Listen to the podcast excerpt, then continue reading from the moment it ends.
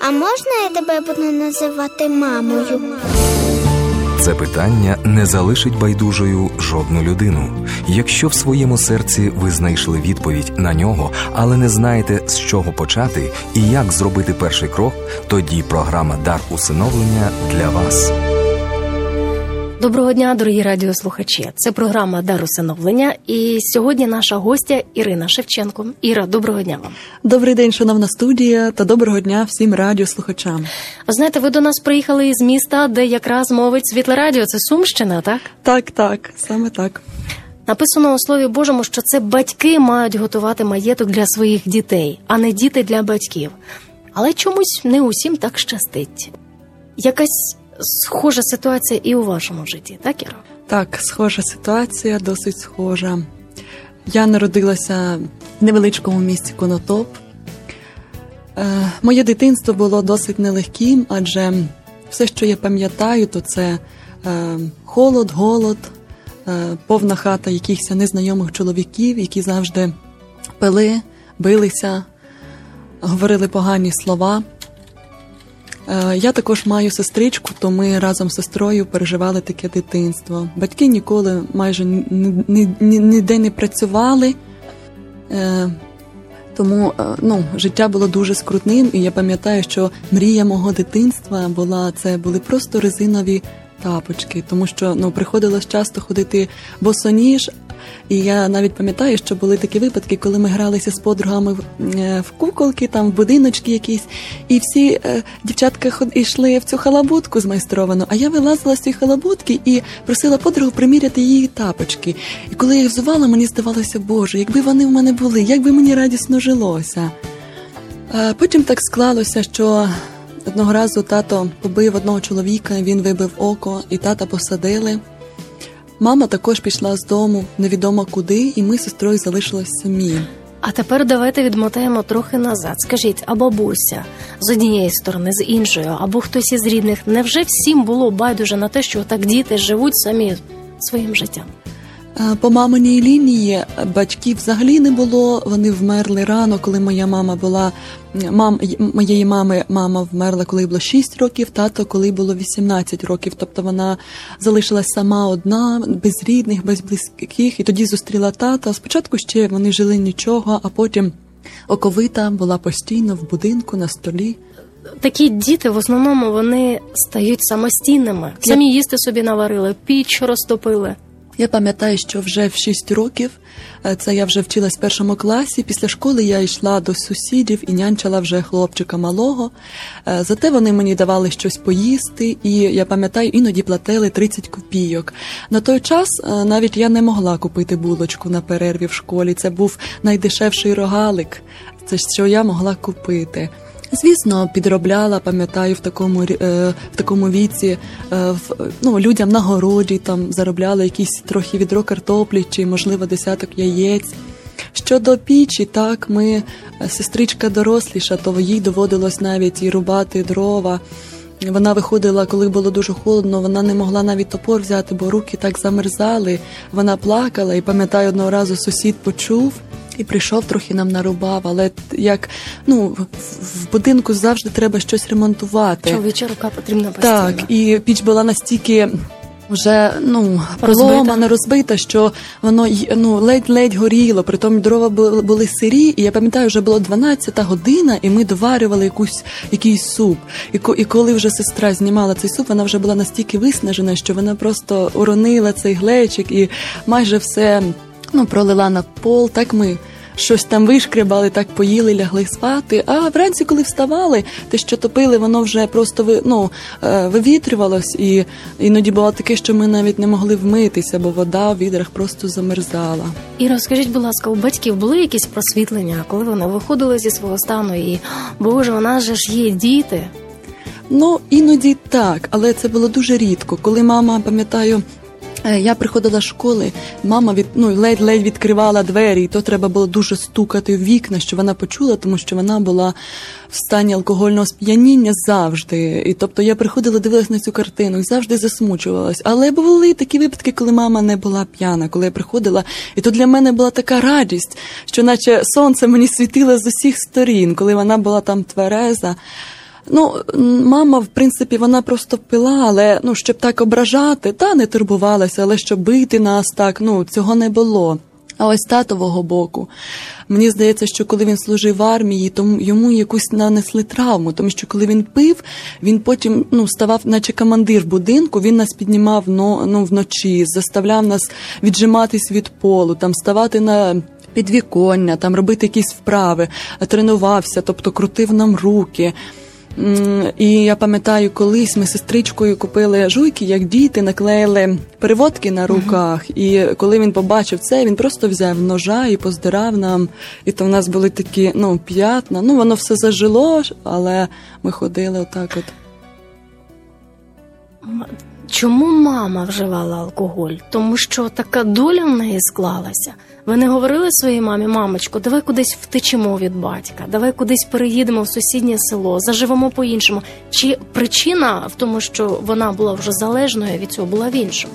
Ви знаєте, вона сама взагалі людина слабка за характером. Вона всього боїться. Тата вона завжди боялась. Тато був такий диктатор будинку. Коли він, наприклад, коли він десь був, ми вдома могли сестричкою гратися, там щось там перевертати. Ну як діти, щось там десь порозкидали. Е, і мама це дозволяла. А коли ми бачили, що тато приїхав додому, всі треба було сісти за стіл, чи читати, чи щось. Не дай Боже, там щось ти будеш робити, чи бігати. То було ну така дуже наколота. Атмосфера в будинку, і мама боялася, їй просто було нікуди див... ну, діватись. А коли тато її дуже бив, там навіть було таке, що він ставив її до стінки і просто кидав ні ножи, от як е, дротики. Е, і вона це все терпіла. Бувало таке, що він її знаю і закапував раз, але я не знаю, якось вона там з тоями вилізла. Ну вона просто боялася, тікала, їй там не було два тижні, потім вона знову поверталась. Ну тобто, коли ми лягали спати, зачасту у нас було так, що ми зуті лягаємо в курточках, тому що ми на знаємо готові. на готові, що ми знаємо, що ще через вікна треба буде тікати, кудись проситись на ночівку. Сусіди приймали, завжди приймали, чи наступав такий період дівчата вже досить. Сусідка в нас була і зараз вона є бабуся. Вона дуже добра. Вона завжди переживала за нас. Вона завжди нас підкармлювала. У неї таке, вона ну така, знаєте, жінка бойова, але вона ну вона ніколи ну осторонь не, не залишалася. І навіть по цей час, хоч вже я їжджу до неї, тобто ми живемо в, в місті, в центрі. Вона на Україні, і я намагаюся кожні вихідні приїжджати, тому що вона вже бабуся. Я їй допомагаю по господарству, прибираю там чи щось в магазині треба купити бо вона не може сама. В неї ну, поломана нога, і вона неправильно зрослась, то вона на костелі і дуже важко щось зробити. То я їй дякую. Вона вже як бабуся, і вона так переживає і радіє нашим успіхам. І вона дійсно бачить руку Божу. Вона завжди ну, всім сусідам. Ви знаєте, це люди вони ж завжди говорять: ой, так, як, що як, ще як. в селі робити, як не так. говорити. Це ж пожива. Я пам'ятаю навіть в дитинстві, де б я не з'являлась, де б я не проходила, я завжди чула. Ой, це ж пішли люди, ні, це ж вони будуть виростуть, вони будуть пити, це вони будуть заробляти на хліб своїм тілом. Тобто нам пророкували таке життя. Школа. Яке було відношення учителів і дітей до вас? Таке саме, як і на вулиці? Ви знаєте, е, в молодших класах я пам'ятаю, мені було дуже страшно йти в школу, тому що на той час треба було платити е, за місяць 2 гривні фонд школи це називалось. І кожного ранку викладач відкривала зошит і запитувала так всіх по списку. Ну мені не було звідки брати цих коштів, і вона завжди сварилась. І я оце сиділа і знала, що час зараз дойде до мене черга. І що ж мені знову казати? Я обіцяла, що завтра принесу, але вона казала, що ну скільки ж можна годувати цими е, сніданками. А потім, уже коли е, перейшла до іншого викладача, що в мене, що в моєї сестри були прекрасні викладачі.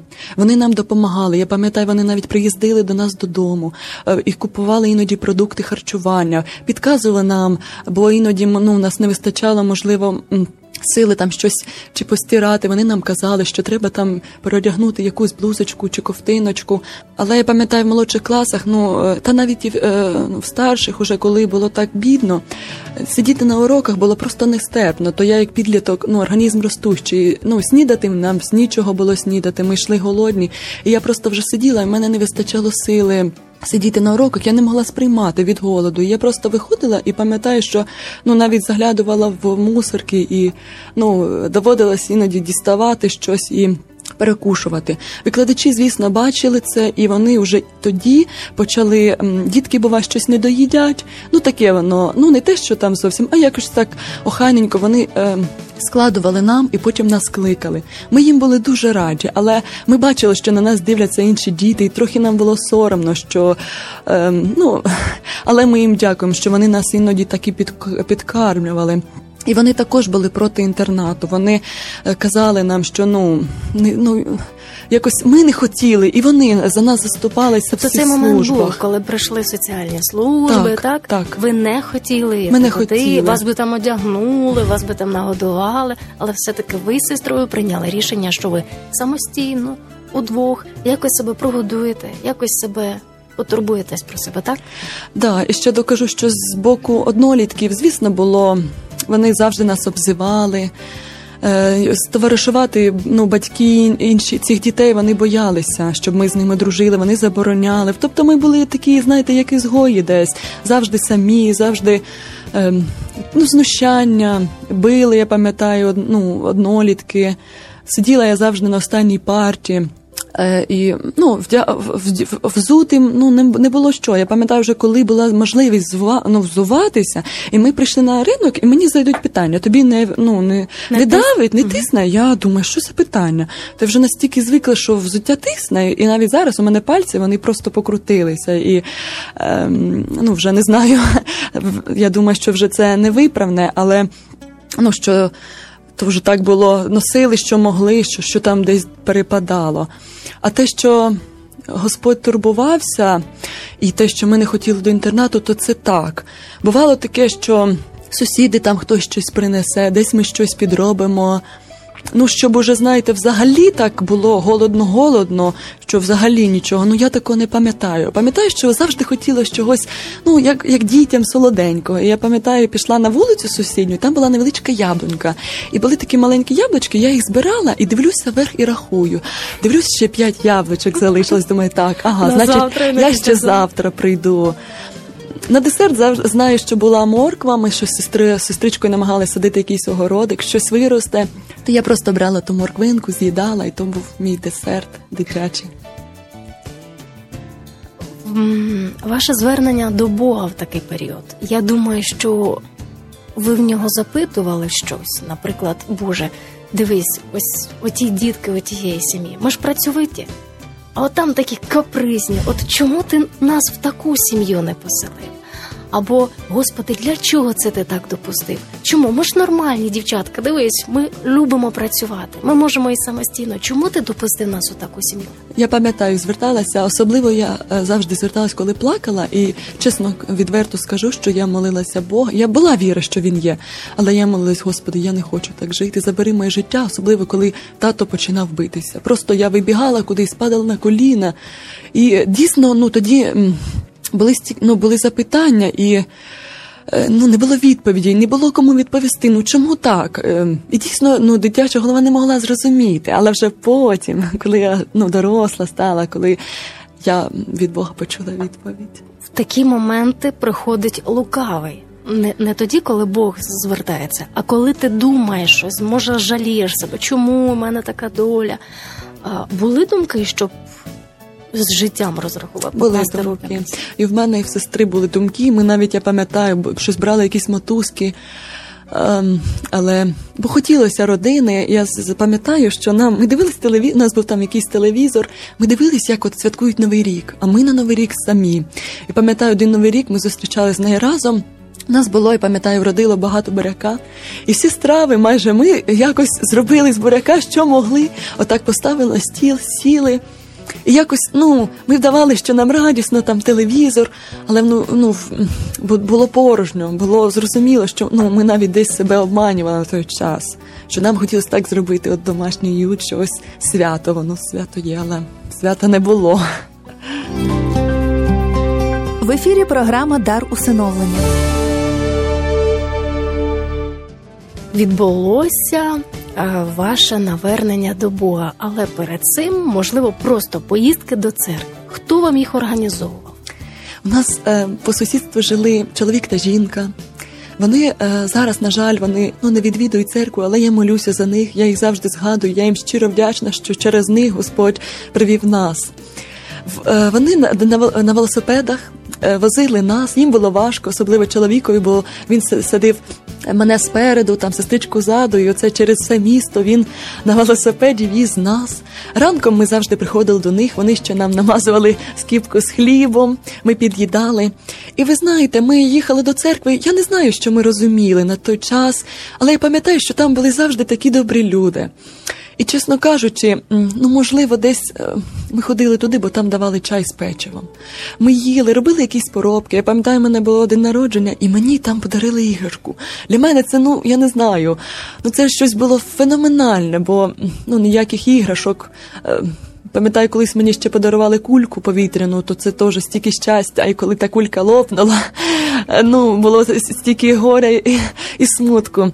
Отак ми їздили туди, але я знаю, що вже тоді, слово Боже, воно сіялось, і знаєте, десь десь зароджувалося те зернятко маленьке. Може, ми щось не розуміли, але ми бачили, ми бачили, е, що треба вічливо говорити, що треба казати дякую, бо ми цього не бачили, нас ніхто не виховував. І оця любов, напевно, нас іще й приводила туди, бо нас там водили на природу, нам розказували про Ісуса були там свята пасхальні, різдвяні, де нас навіть залучували, і для нас це було такий поштовх, що нас світ видв... ну, нас ніхто не хоче бачити, з нами ніхто не спілкується. А тут а нас навіть в сценку поставили, нам навіть дають роль якусь. То ми ну для нас це було таке ну, подих життя, що на нас покладаються. Ми ми також, як і інші. Ну, ми живі люди, ми діти. Так ми ходили, були періоди, що ми не ходили. Я вже не пам'ятаю по яким причинам, бо, чесно кажучи, е, по татовій лінії деякі родичі вони нам забороняли. Вони забороняли ходити. Тобто, отам самотужки, де розвалена піч, то нормально. Як бачите, у нас все перевернуто у цьому світі. А от до церкви це вже ненормально. Так, навіть було і трохи так. Але ну, одного випадку ну, було так, що ми, звісно, як неблагополучна родина, були на переліку у службі у справах дітей. Наша справа тягнулася майже, напевно, можливо, 4 роки, точно не пам'ятаю. Ну, взагалі, ми на очотах завжди стояли з самого народження, як кризові в лікарнях. Ну, завжди, десь ми були замічені, з нас знали, про нас говорили. Але е, так як ми були завжди категорично проти інтернату, наша справа якось вона щось волоклася, відкладувалася. Але настав такий момент, коли сестрі виповнилося 16 років, і вона пішла на навчання до училища. І то вона вже могла там жити, і її до інтернату, в принципі, вже не забирали. А я пам'ятаю, одного дня в школі мене викликали. Е, служби і кажуть: ми тебе забираємо, сестра хай вчиться, а тебе ми забираємо, тому що так уже не може тривати, треба щось вирішувати. Це ненормально, що ви живете. Я е, просто вже зрозуміла, що напевно ну вже ми боролись, ми десь ховались, десь нам приходилось навіть і шантажувати, що ми щось з собою зробимо, якщо ви не заберете. А тоді я сіла і думаю, ну напевно, вже все. І я вийшла, і мені було так сумно, і е, дивлюсь, іде дівчина, яка. Е, займалася з нами на дитячому служінні. А вона така життєрадісна, вона молода, їй тоді було 32 е, роки, здається. Тобто вона ще не одружена, не мала сім'ї. Е, вона запитала у мене, Іра, як справи? Я кажу, да щось не дуже. І вона тоді запросила мене до кафе і каже: Ну розповідай, що, що сталося? Я їй кажу: справа в тому, що мене забирають до інтернату.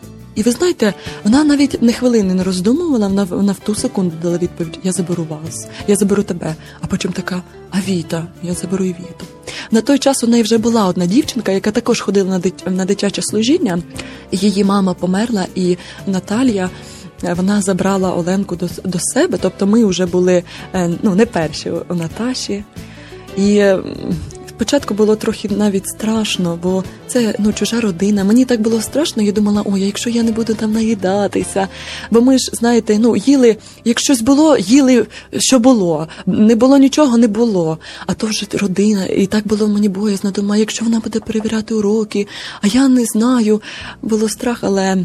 Ніколи Наташа на нас, е, ну щоб там за навчання. Тобто, знаєте, ну у нас спочатку десь були притирки, а потім ну, і зараз такі відносини, що дають ви дають тобі право навіть на помилку.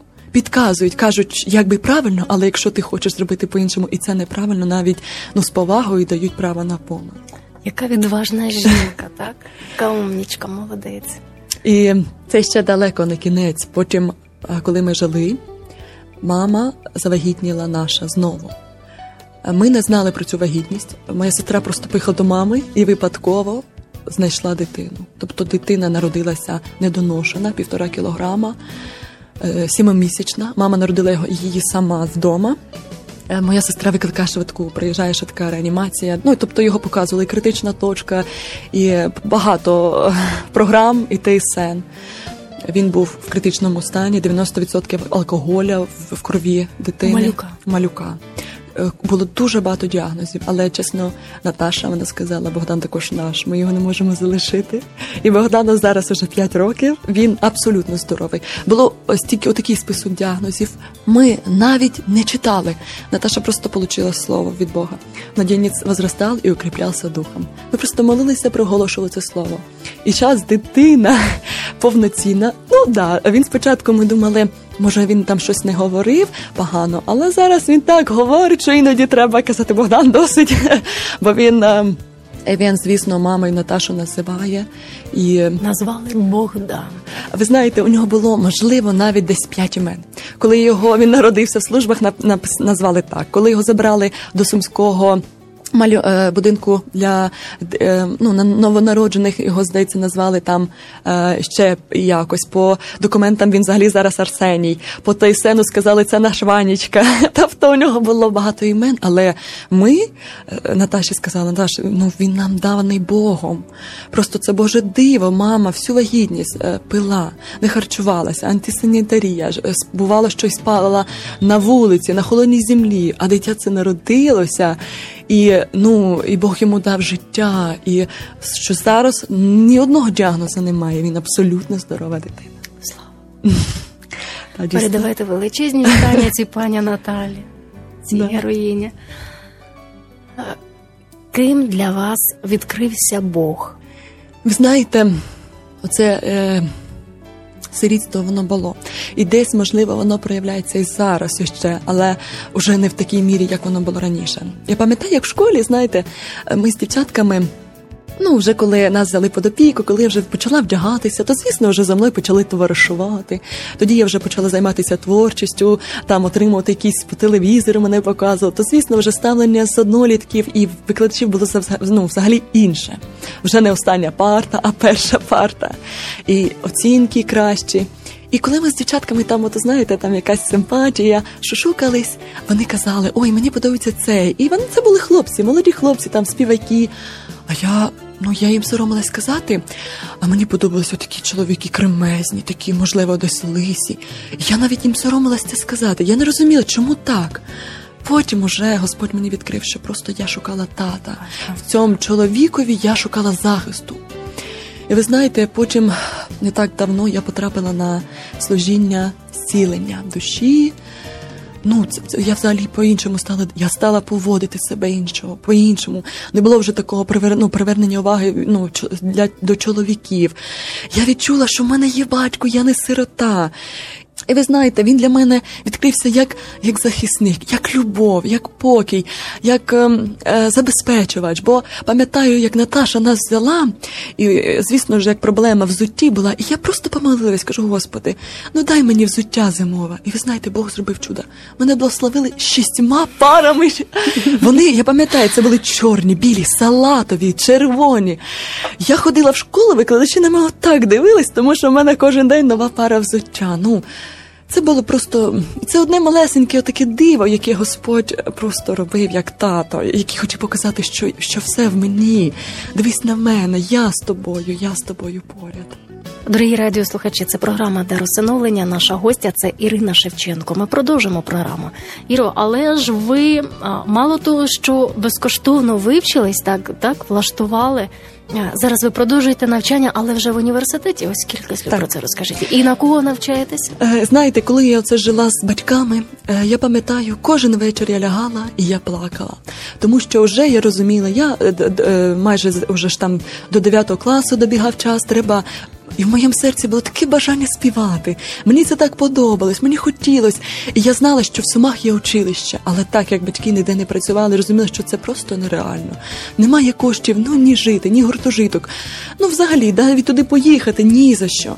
І мені сусідка казала: підеш на маляра штукатура. І я оце слово маляр штукатура, та це звісно професія. І є дари у людей, але я розуміла, що це не моє. І я плакала, казала, Господи, я, я не знаю, як я буду, як же ж хочеться вчитися. І коли вже Наташа нас взяла під опіку, ми вже стали на державному забезпеченні. Я поїхала туди навчатися. І ви знаєте, вже до цього я співала. І в Сумах навіть вже трохи мене знали. І коли я приїхала на іспит, то той чоловік, який приймав екзамен, він мене згадав, він зрадів. Він він зі мною говорить. Я кажу, така екзамен. Він та не треба. Я знаю, як ви співаєте, мене взяли. Я там гарно, ну я вчилася, різні були оцінки, але по справі моїй, тому що в мене подобалось. Звісно, я їздила на конкурси, мала й перемоги. І потім, після навчання, після училища, треба, звісно, ну, здобувати вищу освіту. І ви знаєте, я поїхала вступати до Ніжинського училища, але єдине, що мені важко дуже з музичним інструментом. Але це було головне в цьому університеті, і мене, чесно кажучи, не хотіли брати. І я е, їду додому, приїхала, кажу моєму опікуну Наташа, так і так, ось ну напевно не хочуть мене брати. І вона вона спокійно каже: Давай помолимось. Ну нехай ну, нехай буде воля Божа. І ми пам'ятаємо на природі, е, помолилися, відпочивали, якраз сиділи так, помолилися, нехай буде воля Божа. І наступного дня мені дзвонять е, з комісії жінка і каже: Везіть швидко документи. Ректор сказав, що ми не можемо вас залишити. Як це так? Ми вас забираємо. І я вступаю, е, вчусь, і знову ж таки. Творчість уже росту в вокальних е, здібностях, вже голос став краще. Їжджу також на конкурси, е, перемагаю і в Києві ось нещодавно. І е, е, ось в цьому місяці мені телефонують з університету і кажуть, що з двох тисяч студентів півроку кожного обирається одна особа, яка отримує стипендію міського голови. І цього разу була запропонована моя кандидатура. І я зараз вже отримую навіть стипендію міського голови.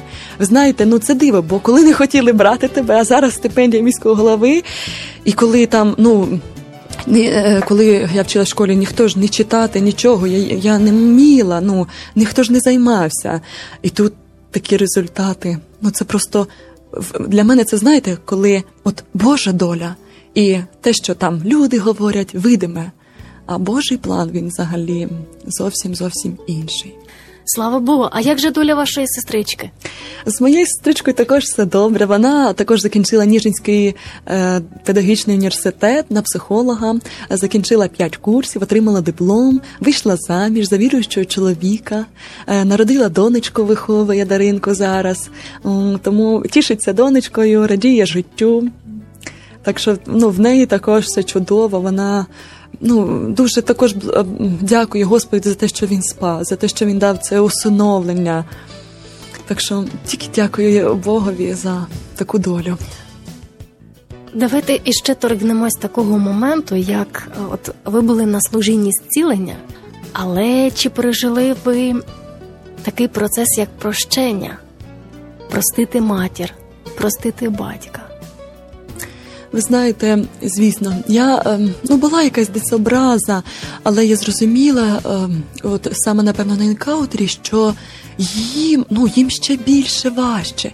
Вони е, ну вони просто взагалі так склалася доля. Мамі вона осиротіла також. Вона просто не їй не було ну, ніхто її не підтримав, і воно так пішло на на склін це все. І, звісно, простили, молимося за тата. Тата знову ми молимося за спасіння. І ви знаєте, він так жив ось на даний момент, що його били. Е, він е, майже на вулиці іноді так, що майже ледве не ночував. Такий став худий, і ми просто молилися. Боже, ну е, про Бога він не хотів чути. В нього гординя така. Він все жартував, коли ми йому щось сказали. Тобі треба покаятись. Він це все ігнорував. І зараз його посадили. І мені здається, що це навіть зараз рука Божа, тому що там в тюрмі він не буде пити. Він, можливо, почує слово Боже, можливо, він ну щось зрозуміє.